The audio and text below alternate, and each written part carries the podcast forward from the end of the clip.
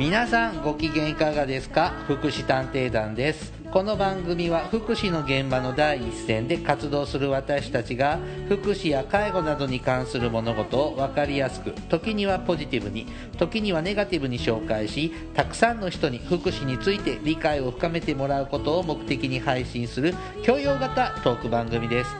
私は社会福祉士のケリーです。大魔女です。よろしくお願いいたします大魔女さん。はい。こう緑でガーデニング大好きなケリーさんで有名なんじゃないですか。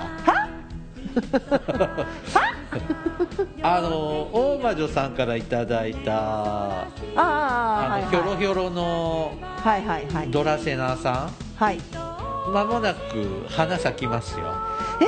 花咲くのあれ、いはいはい。へえ去年も咲咲いて。あらまあと幸せを呼ぶんだっけ？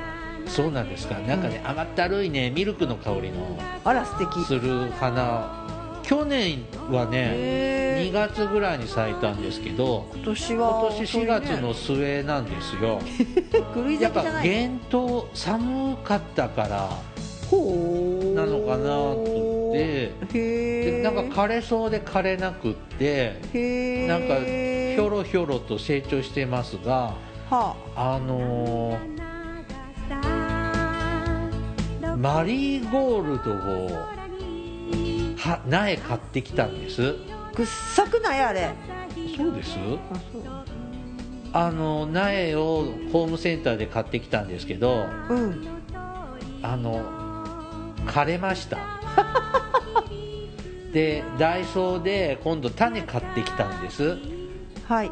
種の方が安いからと思って。うん。で種まいたんですけど芽が出てこないんです。5日か種植えたら5日から7日ぐらいで芽が出るって書いてあったんですけどうん。2週間経つんですけど芽が出ないんです。あのさはい。え？ななな何の花の種？あマリーゴールマリーゴールドどうしても何そんなにドだって花咲いたら勝手にさ湧くように咲くじゃないですか。えマリーゴールドってえマリーゴールドってあの黄色いやつでしょ？何にも芽が出ないんです。でうん水あげてる？あげてます。よあげすぎじゃない？あげすぎかもしれん。あげすぎだと種腐るよ。わからない。ちなみに私昔農耕班。あただいまも今も農耕班だけど。あーであとちょっとん？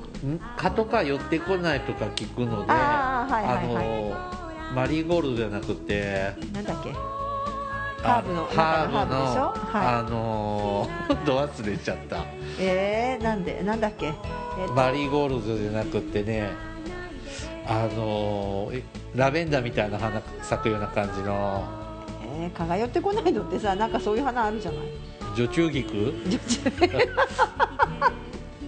あのハハーブを買ったのよ。はいはい、うんごめんねど忘れしちゃって。うん、で調べて3つ株3種類買ってきてうん。1株は死にました、うん、育たないの。それはさなんか根本的に何かあるんじゃないんでございます。あだからさかかかやりそうじゃなくてなんだっけ？ローズゼラニウムあローズマリーちゃんだ。あローズマリーか。ローズマリーうん。ダメなんですよ。まあ、私もそんなこと言えないけど私なんかすごいよ。チューリップの球根買ってさ、うん。そのまんまさ植えるじ植える植えなきゃいけないの分かってたけど暇がなくてそのまま放置してそのまんまだもん。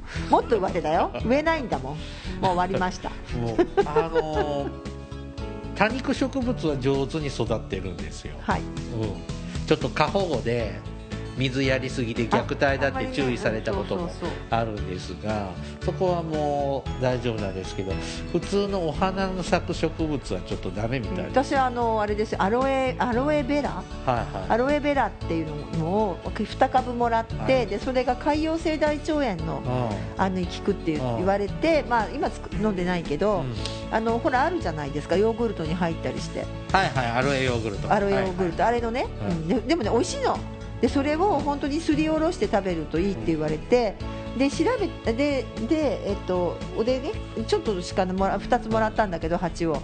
今ね何年だろう56年経ってて今8か9ぐらいこう蜂が増えてさ。あそう。だけどあの冬寒いとうん。ちょっと雪とか降るとやっぱこう枯れちゃうの今から元気になってきて。あ全部野ざらしなんですかあどでも冬はちゃんとねあのハウス買ってハウスに入れたそう。でどんどん増えていくのでどんどんハウスを大きくしなくちゃいけなくてねでどうで食べてないから減らないからでもでも美味しいんだ本当にあそうなんですそれとなんかねネットで調べると今厚生労働省があの炎症反応に効くっていうのは本当らしくてちゃんとその厚生労働省お墨付きで。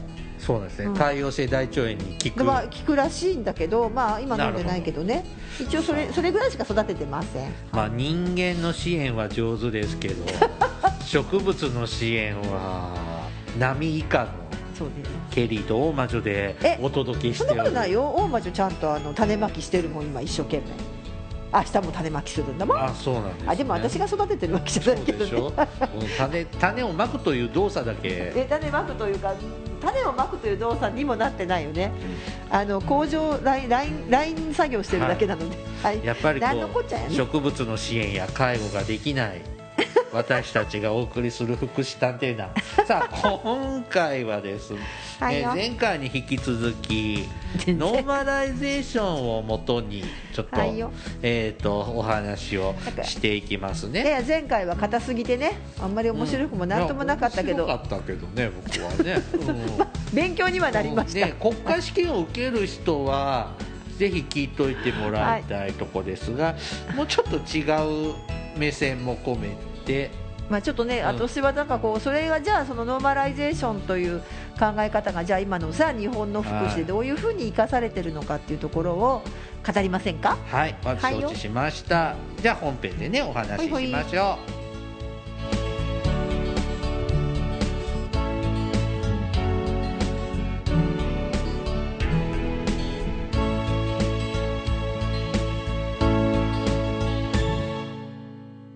福祉探偵団。はい。福祉探偵団。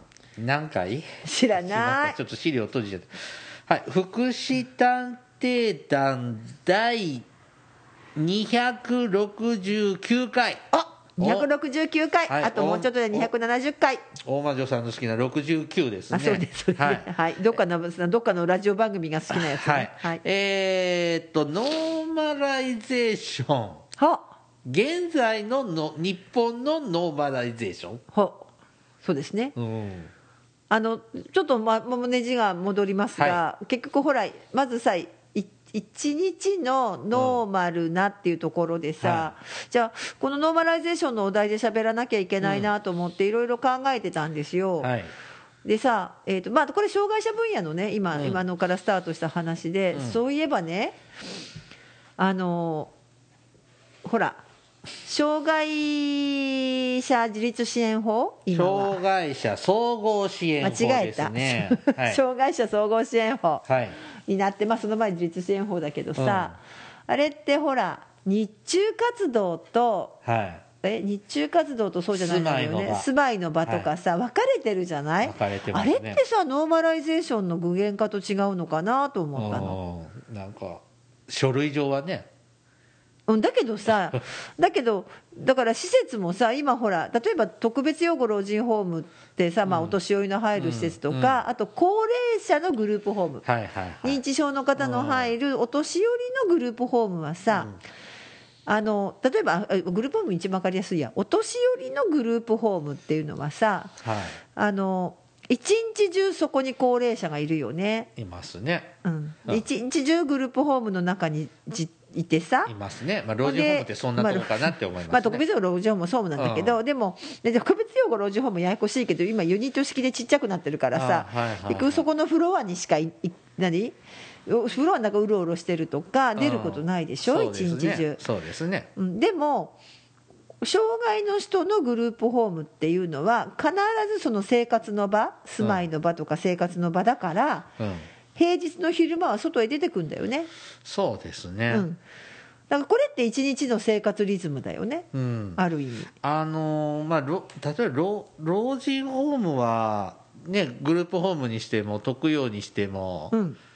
まあ、いわゆるグループホームとか特別養護老人ホームっていう一日いそこにろんなサービスがワンセットになったそう。そういうサービスを使ってるってことよねまあね、でも昼間、結局さ、ほんなに何を捨てるわけじゃないからさ、みんな机突っ伏して寝てたりとかさ、あ言ってしまった。で障害者も 入所型の施設ってあって、うん。老人ホームみたいなのがあって中には同じ施設内で朝昼晩ずっとうん、過ごしてる方もいるんだけれどど昼間は実はそう、よでく昔だと作業棟があったそうそうそう。だから作業して作業所に施設内にある作業ルームに行ったりとかもちろんデイサービスの場所に行って違うことしてる。で夜になるとベッドのある部屋に帰って。そう。って言って昼と夜と違うサービス使ってるっていうふうに制度では。今なったよね、うん。だから見た目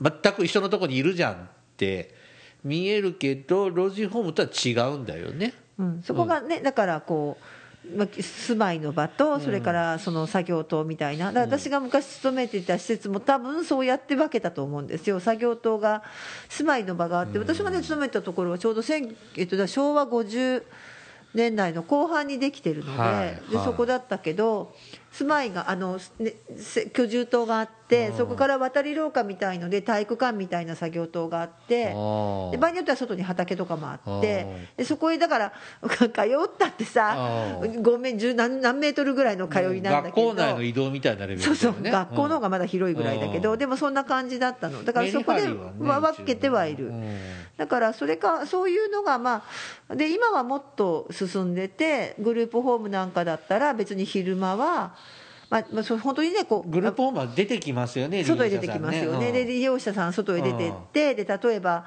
えー、と A さんは会、まあ、例えば一般の会社に勤めてる、行ってる。B さんは例えば違うど、ね、ななんとかっていう作業所に行ってる。C さんはちょっと重度の方なので働けないけど生活介護って言ってうん。デイサービスみたいなとこに行ってる、うん。それぞれがもうそれぞれのところに通って夜になると夕方まあ帰ってきてみんなでご飯食べてとかっていうのがまあグループまあみんなで食べなくてもいいんだけどさ。うん。住まいの場でしょ、うん、だからそういうそういうなんていうのかな。あの生活を保障してる仕組みっていうのはあ考えたらノーマライゼーションをこう具体化したのかなってうん。気づきました。そうだね。でしょ？もうで確かに昔の施設ってさうん。みんなが居室からまあ平成の初めぐらいにできた30年ぐらいの新築の施設って作業室と居室とプレイルームと分かれてて、っうん。て感じだったなと思いそうそうそう、うんだからそうやって考えるとまあ障害の方たちっていうかね、まあ、障害者の支援っていうのはそこそういうような組み立てしてるなーって、まあそれはまあ確かにノーマルジェンそれから1週間のノーマルなっていうところもさ、はいはい、まあまあ、その職員がね、うん。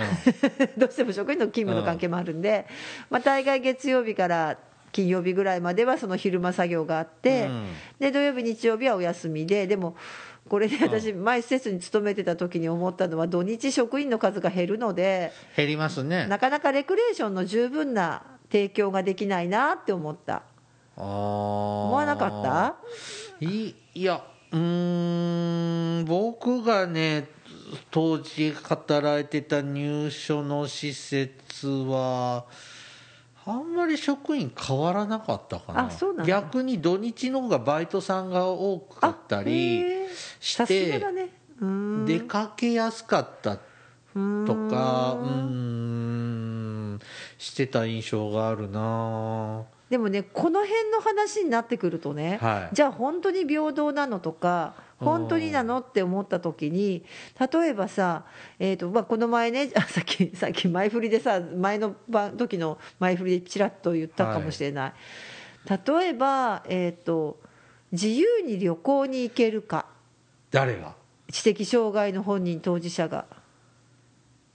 まあえーそのどどどタイプにもよると思うまあまあそれはそうだけどさ、まあ、勝手に自由に行ってる人もいるよね。勝手に自由に行く人もいるし。無理な人もいるいるしし、うん、いろいろだけどでも、うん、どうなんだろうなとかあとさあのよく言われるのが車椅子の人が、うん例えば新幹線とかほら何か乗り物に公共施設乗ろうとした時に例えば今でも予約をしないとダメとかあるよね。ありますね、まあ、だいぶ今良くなってきたけどさえそれってノーマライゼーションの理念で考えると全然ノーマルじゃない。私たちはさ例えば新幹線予約指定席取らなければ、うん。新幹線とか電車だって予約なんかしないで乗るでしょ？乗りますね。駆け込みでね私一回新幹線のね扉に挟まれかけた時がある。あー迷惑な話ですね、うん。本当に挟まれかけた。とかあったけどそんなこともできるけど実は結構さあの今でも今予約なくなったんだったっけ？新幹線。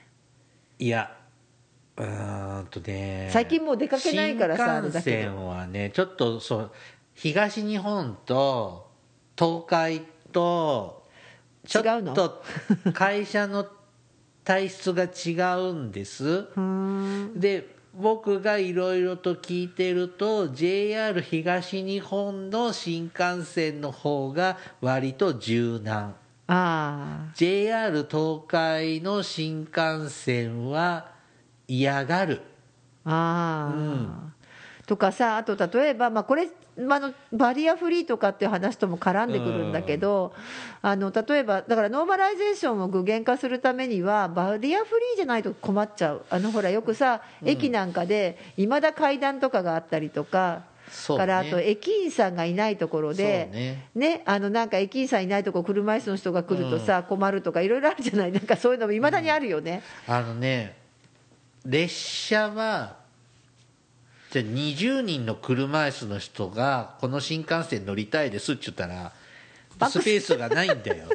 おかしな話だよね。だってさあの新幹線今どうかな？新幹線の通路ってさ通常の車椅子通れないんだよね。通れないですね。だからちっちゃい車椅子だったり会社用だとまだ通れるけど車輪が外についてるやつ通れなかったりあと前は今多分改改善されたけどあと新幹線の扉が確か。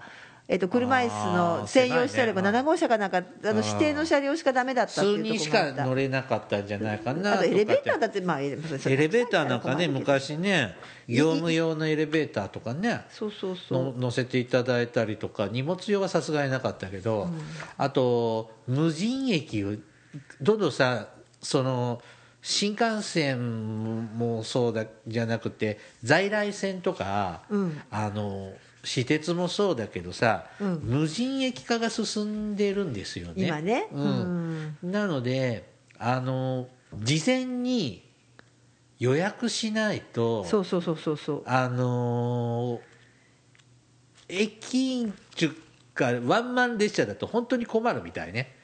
まあね、ううん。んだからそういうのを考えてるとノーマライゼーションっていうさその考え方が、をちゃんとこうまだまだこうそそこまでに近づいていないという。バスの方が今柔軟なイメージがありますね。ああかもしれうない、うん。ん。それでも予約した場合も あの揉めたりすっぽかされたりね。いろいろあるよ あねのそういう経験いっぱいしましたけど、そうん。じゃあとね。じゃあさあの何十人も車椅子の人が乗れる新幹線をうん。作るお金がどこにあるんだと。だけど大丈夫だよ。何をおっしゃりますの？リニアなんか走らせるお金がございますよ。まあね、まあだから交通系の話になるとそこ行っちゃうね。うん。なので、まあ、言いたいの分かるけど、ん。ハード面の整備ってただじゃないからねまあねうん。だけどさ、まあ、ちょっとあの横道行っちゃったけど、えー、と戻します、えー、とノーマライゼーションってねそうやって考えていくと、まあ、まだまだこう不十分なとこもあったりとか、はい。はいてい。うかそそのことを思いながらこう一つ一つの本当にさとさっきの旅行行く時にねうん。とかねあと例えば、えっと去年は東あのオリンピックがあって、その後、えーパパララリンピックがあって、うん。でこの前も北京のねあの、はい。オリンピック・パラリンピック、はいパラあったね。ね。あれさパラリンピック冬はさ知的障害者の子とこないんだってね。身体障害者だけなんだってね冬のオリンピックは。あそうこれここで話さなかったっけ？話したっけ、うん、記そうそうそう、うん。だから知的障害の人は出れないかったりとかさ。あ意外とパラリンピックでもノーマライゼーションじゃないんですね。ね、うん。それからあと,、えー、と例えばえーパラリンピック何を言うと思ったか忘れてしまった、はい。まあ、あったけれども、だけれども、ね、あの例えばねじゃああれを見てさ、うん。えー、と障害の人たちが、じゃあもう分かった近所のスポーツクラブに行きたい。うん。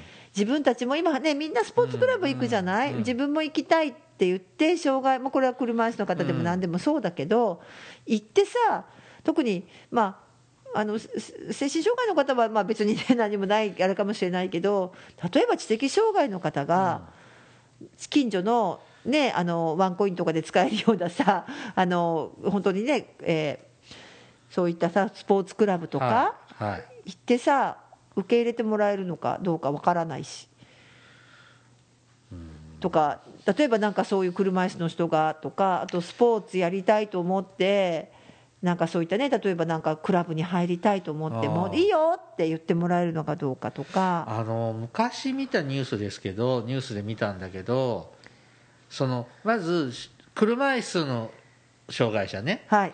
とかがスポーツできる体育館とかグラウンドって少ないんですよ。そうなのよね。でアンドそのスポーツをする障害者自体も少ないのでこの一つの街の中でこのスポーツ楽しもうってできないみたいね。ね。だからもっとこう都道府県エリアのこうなんとか地区とかさなんかそれぐらいで一つ二つとか東京とかでもそれぐらいっていうよ、うん。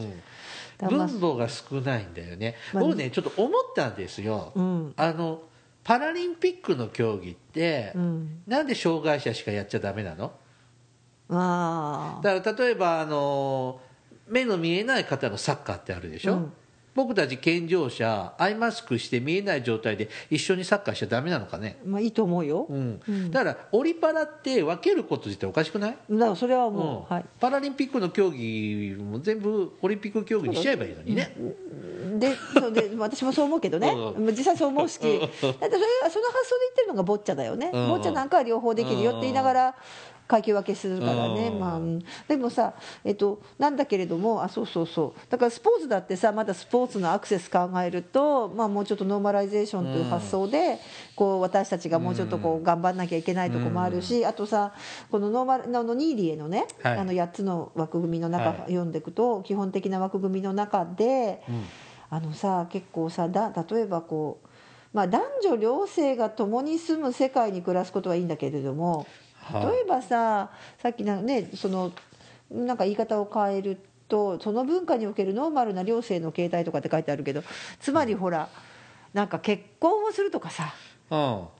そういうのってえどうノーマライ今今こうなんとか障害者の方たちの結婚とかさ、うん。それから特に知的障害の方たちの結婚とかってどうでしょうかね。すごくもう当たり前に行われているでございますでしょうか。なんか身体障害のその結婚はうん聞くけど知的精神の障害の方のはいろんな意見が飛び交うのは聞きますね。そうだよね。ううん実はあの私が支援している方はさ、はいまあ、結婚されたはい方がいるんだけど、やっぱり心配になっちゃうのよね親心でいろいろ。そうですね。うん、でもさそんなの健常だからといってもさじゃあじゃあ特に障害とかないからといって結婚生活なんてうまくいくとは限らないよね。うん、結婚自体はいいけど子育てどうすんのよとかしそこは心配する。子供生まれてでも子育てだってさ別に虐待してさこうなんかいろんな事件になってるような親御さんたちってあさるから。あるわけだから別にみんなリスクは背負ってるよね。うん。でもサポートは必要ではないかなとはそうだよね。思うので、うん。僕が知ってる人はですねあのー知的障害者同士で、うん。今で言うと就労支援 B 型とかに行ってるぐらい、うん。B かうん。A にも頑張ったらいけるかなっていうレベル同士の、あのー方で結婚してます。まあね、うん。はいはい。でやっぱ子作り子育てはやっぱ周りが、だいぶね手伝う、はいうん。支援。でもさ数まだ少ないよね、ほとんど聞かないですね、うん。だからそういうの考えるとこううんだからこのノーマライゼーションで唱えたこのニーリエさんとかさ、バンクミミミケルセンはい。なんかはさそういう意味ではこうまだまだなんていうのかな、うんね、それが実現してる人もいるけれども、まだまだしてない人たくさんいるよねとかあとさっきノーマルな経済水準が与えられること。だって、うん。ねまあ、もちろん障害基礎年金だとかもあるけれども、あれだってそんなにたくさんはないよね、うん。まあ、何をしてノーマルな経済水準かっていうのは難しいとこだけどさこの世の中。そうですね。前の喋ってお金の話になっちゃうけどね、うん。ね、だからそういうの考えていくとまだまだこうなんていうのか、まあ、もちろんそうやってさっき言ったように、日中活動と生活の場を切り分けるだとか、そういうのは僕ね進んできたけどね。あのー全部ノーマルにしなきゃいけないのとはちょっと思うとこはあるんです、まあうん。うんその例えば本当にノーマルにね障健常者と障害者と区別のないね社会ってなんか理想の世界でもあるんだけどうん。それがどんどん進むと就職活動とかするとき健常者も障害者も同じ就職面接を受けるわけじゃんね。はい。同じとこで。うん。そうすると、まあ、どういう求められ方してるかは、まあ、会社によっていろいろだけどなんか逆に新しい差別が生まれないのかなってちょっと心配するところがあるんです。まあまあそりゃそうでしょう、まあ、その新しい差別っていうかその要するに能力主義になっちゃうよねってことだよね。ねう。ん。だからこのことがちゃんとできる人だけしか募集かうん。だって今ほら男の人を募集します女の人を募集しますって書いちゃいけないじゃない。そうですね一応ね、うん。だからどうしてもその適正な理由がない限りはってなるとさだけどやとかさあと、うん、そうそうそうそうそうあのねとあるね仕事でどうしても移動が車のがメインになるような仕事があるんだけどそれ書けないんだって。自動車の運転免許所持ってなんか書けなかったかなんかで、あハローバックに出す時、うん、でだからそのメインじゃないから。ああだからそのもちろんさ運転手募集だったらいいよ。運転手募集で運転免許ありませんはおかしいからいいんだけどあのふ付随でこうい A 点から B 点に移動するのに車の免許が、まあ、車の方が楽だし早いしあの1日例えば車だったら例えば3つ4つ回れるところをこれが電車とか公共交通機関使うと2箇所しになっちゃったらさ効率悪いじゃない？はい。あなのでって言ったんだけどなんかで書けないんだって。今書けないんだ。って言われたらしいですよ。だけどなぜかっていうとそこのそこのやっぱそのそういった能力のね差をつけちゃわなきゃいけないからって言ってところが雇われた方が困ってる。だっていけないんだもん実際要求水準に、そうですね、うん、これも悩ましいなとはね話が違うけど、はい、だからノーマライ結局普通って何よって話になってくるよね。そうそうでしょ？うん。やっぱ放送のノーマルって何よって。だからうん。さっきうち誰と言ったけどさ例えばあのほら精神保健福祉士の教科書ははい。高齢者でも障害者でもこうなんか関係なしにこうノーマライゼーションの理念がって言ったけどそうするとさその人にとってのノーマルは何かっていう追求していかなきゃいけなくなるじゃない？例えば85でも90でもはい。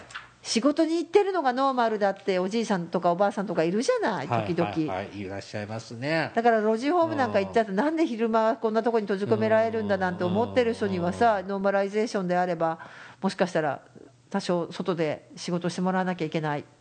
ね元気だったらね。とかさ80でも今からさわしは結婚するんだ若いことっていうおじいさんいるかもしれないじゃん。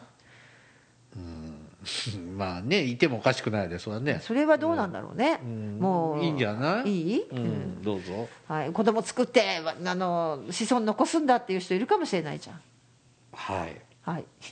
どう ぞ。はいそういう人もいるよね。でもそれも自由だもんね。うん、だからその辺ってさ何がノーマルなのかっていうのを丁寧に考えていかないとまたノーマルという枠にはめちゃう、それはアブノーマルだからダメですっていうのは私たちの仕事じゃないよなって、まあこのノーマライゼーションの理念に基づいて福祉や介護サービスって今提供されるようにまあ、少しずつ日本でも少なっしずつね、てますよね。うん、確かに。か変わった？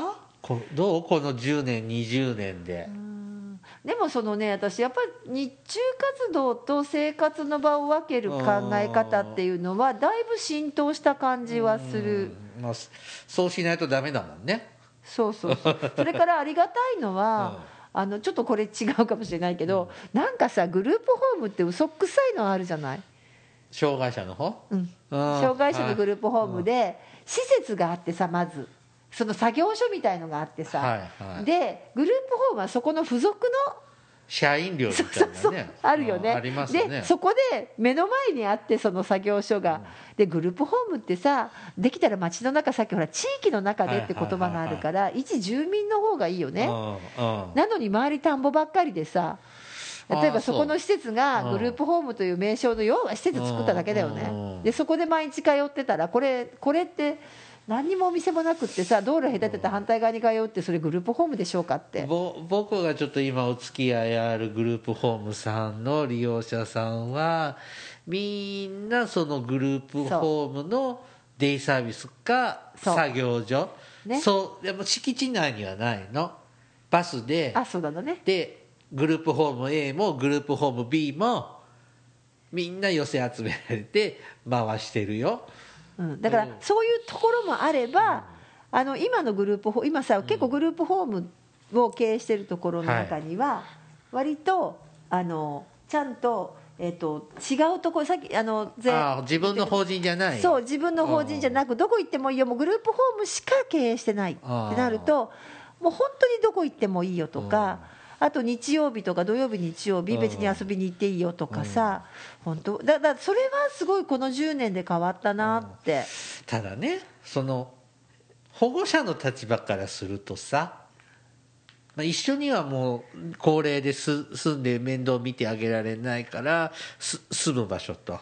でなんか仕事もうん。してもらった方が社会活動はしてもらった方がいいからって思うじゃんうんだからそういうワンセットになったサービスしてくれる法人さんの方がそうね。ありがたいなって思うのが本音じゃない？うん。うん、でこれ昔のスタイルのまんまだよね。そう。うん。だからすごくさそのグループホームって、まあ、そそのね、障害の方のグループホームで、まあ、実は私あの昔前やっぱりそのある法人が作ったグループホームにいた人がいて、でその人はだからさこう逆に言うと休めないのね。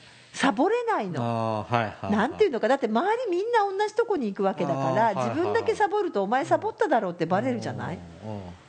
でやっぱそこで生きづらくなるしすごくやりずなんていうのかなうんこうねあのサボらなきゃいいんだけどさでしょ？だけどでその後今また入所してるグループホームは、はい。まあみんなバラバラなの、うん、でもそれも選択できるようになったじゃん。そうだだからだから一つの法人で全部ワンセットに事実上サービス受けられるとこもあればもう自分で仕事場見見つけといてっていうもうそれも選べるようになったうんん、だよねそこが10年間のうんななんかこうね10年っていうかまあこの20年とか10年ぐらいかなの変化ってなれるのは、一つはそういうところはやっぱりある意味ノーマライゼーションというかその代わり自己責任論みたいのが出てまあ、出きちゃってててくるけどさ、ね。確かにね、うん。こう知的とか精神に障害のある人の中にはワンパターンの暮らしを求める人もいるし。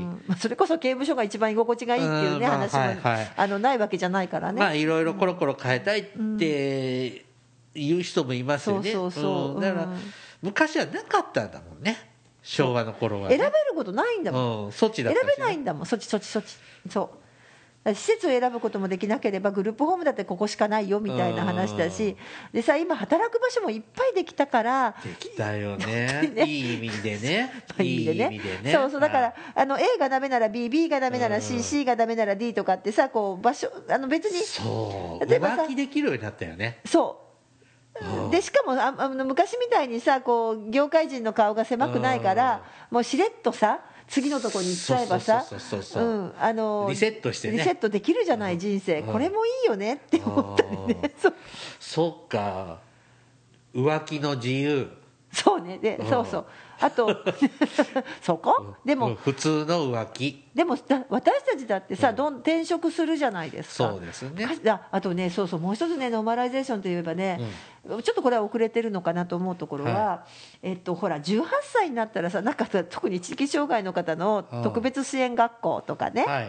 でさ、えっと、な何々特別支援学校ってやつね。特別支援学校とか特別支援学級？学学級じゃなくて学校。学校。学校、はい。高昔の高等部ってやつ。昔の養護学校ね。高等部。はい。あれはさ、ねまあ、高校の卒業資格にはならないんだけど、高等部ってあるじゃない？あそこだ高さ校卒業の資格ならない。にならないの？ならない。高高等学校の卒業じゃない？高等部っていうだけ。そうなの？あらそうよ、うん、高校じゃないの？違う違う。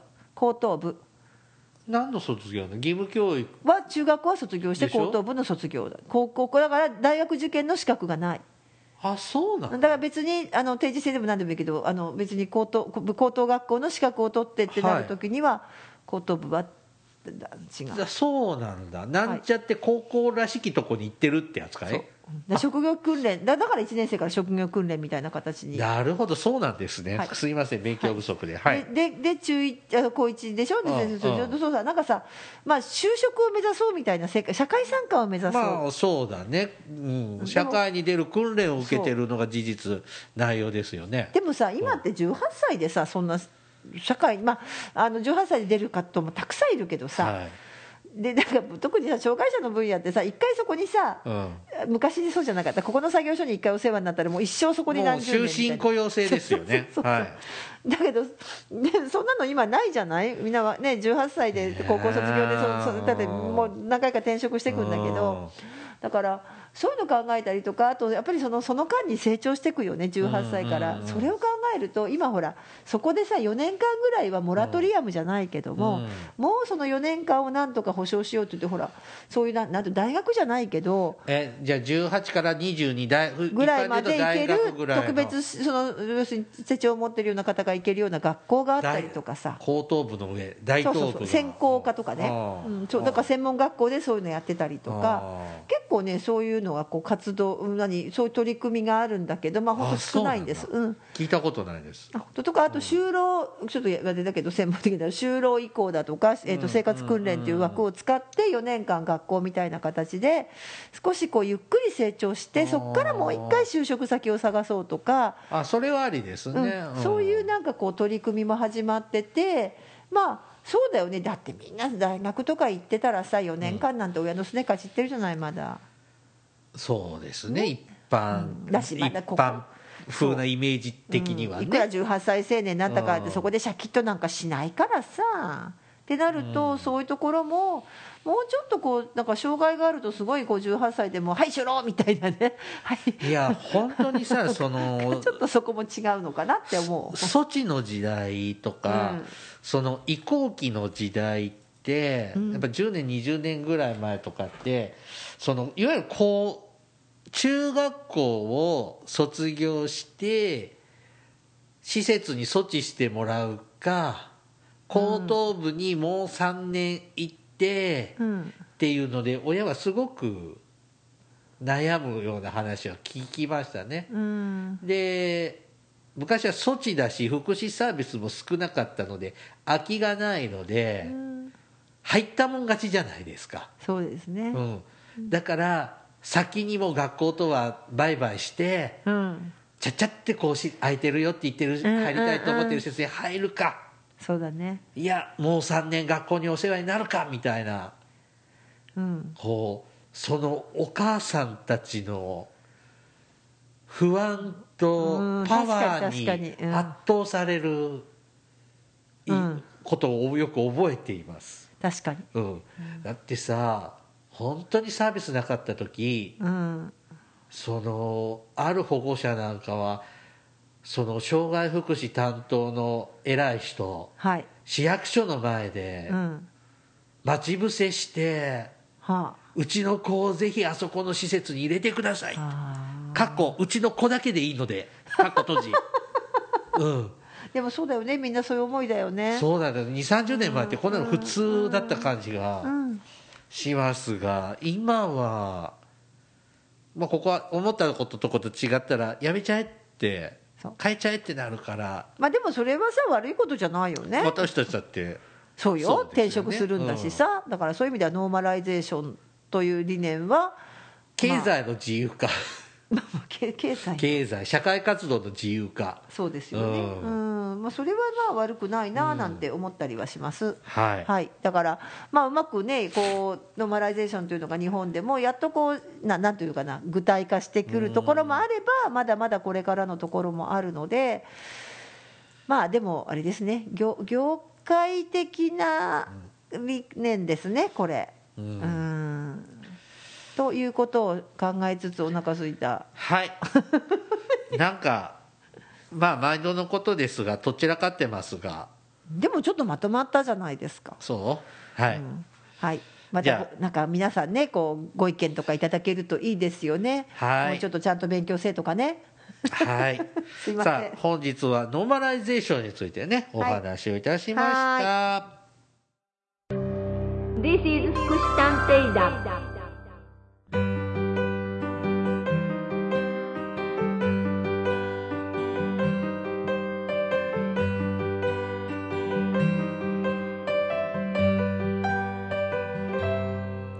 はい、エンディングです。はい。はい。まあ、ノーマライゼーション。深いね。まあね、うんまあやっぱこうちょっとバリアフリーとかユニバーサルデザインとかとかちょっと深さが違うね。そうですね。ちょっと大魔女さんが持ってきてくれた本に、えらい、これまた古い。う んそんなものがいっぱいうちにあるからさうちが片付かないという。ちょっと全く今回使えませんでしたけど、この子らを世の光に。はい。これか？これ、うん。糸賀和夫さんの有名なはい。本ですね。はい。糸賀和夫僕も読みましたよ昔。はい。うん。福祉のあましょ忘れちゃったちょっと。障害者福祉知的障害者福祉のうん。もう神様的存在ですよね。僕たちの大大大大先輩福祉の思想か。あそうですね NHK 出版から出てますね、あの滋賀県のね近江学園でこう知的障害児の昔はだから福祉とか教育とか療育とかぐちゃぐちゃってうん。まだしてた時代昭和20年代とかそうですね。30年はい代の取り組みの話なんで、私まだ行ったことないんですよこの信楽学園に。一回行ってみたいなと思ってるんだけど行ったことある？おない。近江学園？信あ間違えた。信楽？学園とかさ間違えて近江学園かこの辺りとかさ一回行ってみたいと思ってもうん一回も行けてなくてさ。あのぜひね福祉関係の方はです。特に障害関係の方はうん。読んでもらうと今と変わらないことをおっしゃってますよね。そうあのねそうそうそう私ねちょっとそう今日伝えたかったことの中の一つにはそこでさまあ古典を知れじゃないけどそのさっきのノーマライゼーションうん。でさって言ってたけどさ例えば、まあ、もし今日これケアマネージャーさんとか聞いてた時にはい。ケアマネージャーさんってノーマライゼーションっていうし理念を考えながら仕事してるのかなって思ってみたり。ああ たまたまにてめえ分かってんのかっていう方いらっしゃいますけどね。そうそうそうそうそう。たまにですよたまにね。本当ネタだったりとかさ、うん。それから、えー、とあるんじゃないとか最近でもちょっと某ケアマネージャー様が、はい。まあまあちょっと某ソーシャルワークとケアマネージメントっていうのがさやっぱ区別がつけてられてなかったりとか。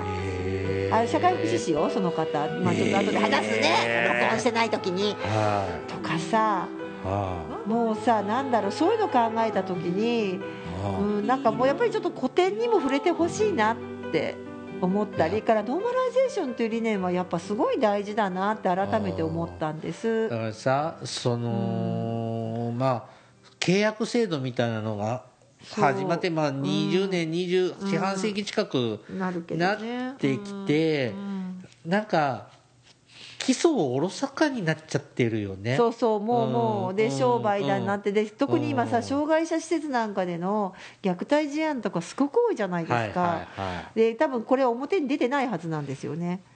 うん。だって表に出す力が本当になない方たち多いからさ、ねうんでことができないから、まあ、すごくこう危惧してるんだけど、うち今子供のちょっと支援してるとかはいじゃないですか、うんちょっと児童相談所にうん、ちょっと子供この対応おかしくないってちょっとちょっと不信家族側は不信感持っているよってこの間つっついてやった。あうん、ちょっとこ細かいことはまあね。あでもちょっと言えるかな。今あったかいじゃない。うん。なのに面会に行くとうん。真冬の上着着てくる着てるんですよ。は施設に入ってるんだけどうん。でなんでそんな厚着をしてるんだいって聞いてもちゃんと答えられないんだけど、まあ、このはあ、本当汗ばむような陽気の日にあそうなんだ。うん、それってさ施設でさきちんとさ見てくれてないってことね。うん。だでそれが私たちも困ってるんですとかどうしてか悩んでるんですとかって発言はないわけ。まだ本人のこだわりですじゃないのね。あのそれもあるけど それでもそこをなどう経緯もプロセスがないもんで、うん。うん。説明もないから家族は普通指導するわけじゃないですか、うんでちゃんとしてなくないってちょっと不信が出てるんです。なるほどね。うん。で次にステージに動かないので、うん。その動かないじ理由もなんとなく同情する面もあるけど、うん。数ヶ月停滞してるから、うん。家族は心配だよね。そうだね。うん。うん。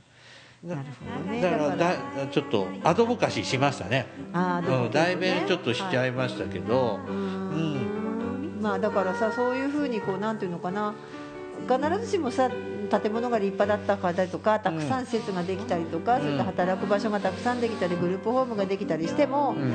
中身がそれに伴ってるかどうかっていうのはちょっと別の話なので、まあ、これからもまだまだ福祉探偵団は必要ですねってことで、そうですね。そのオチでどうでしょうか、はい。お腹すいた。やっぱ大事ですねこうね。やっぱこう10年もやってるから、うん。昔のネタをちょっと振り返ってねもうやったから終わりじゃなく。そうまた10年経ったら本当にねあの進んでる部分もあるなって思ったけど何も変わってないなとか、うん。見つめ直し、ね、勉強のし直しっていうの自分がもいい勉強になったし、はい、はい、はい。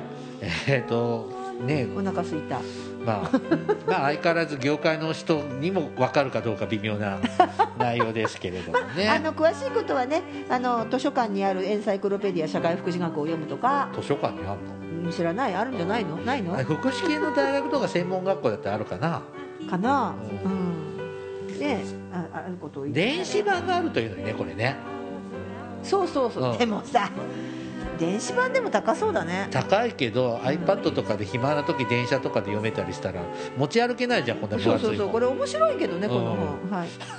この本の宣伝。はい、はい。えー中央放棄さんよろしくお願いします、はよろしくお願いします番組からのお知らせです。福祉探偵団では皆様から福祉や介護などに関する疑問や質問不満や愚痴番組に対する感想やご要望を募集しています。もちろん普通のお便りも募集しています。お便りは E メールでお願いします。メールアドレスは福祉探偵団 gmail.com 綴りは fuku ああ間違った。あ合ってるんだ。すみません。あの最近ちょっとまあはいえっと綴りはですね fukushitanteidan アットマーク gmail.com ですまた福祉探偵団のツイッターがあります。フォローお願いします、えーさらに福祉探偵団のフェイスブックページも開設していますのでいいねのクリックをお願いいたします。はいそろそろお別れの時間となりました。お相手はケリーと大魔女でした。それではまた次回お会いいたしましょう。ごきげんよう。さようなら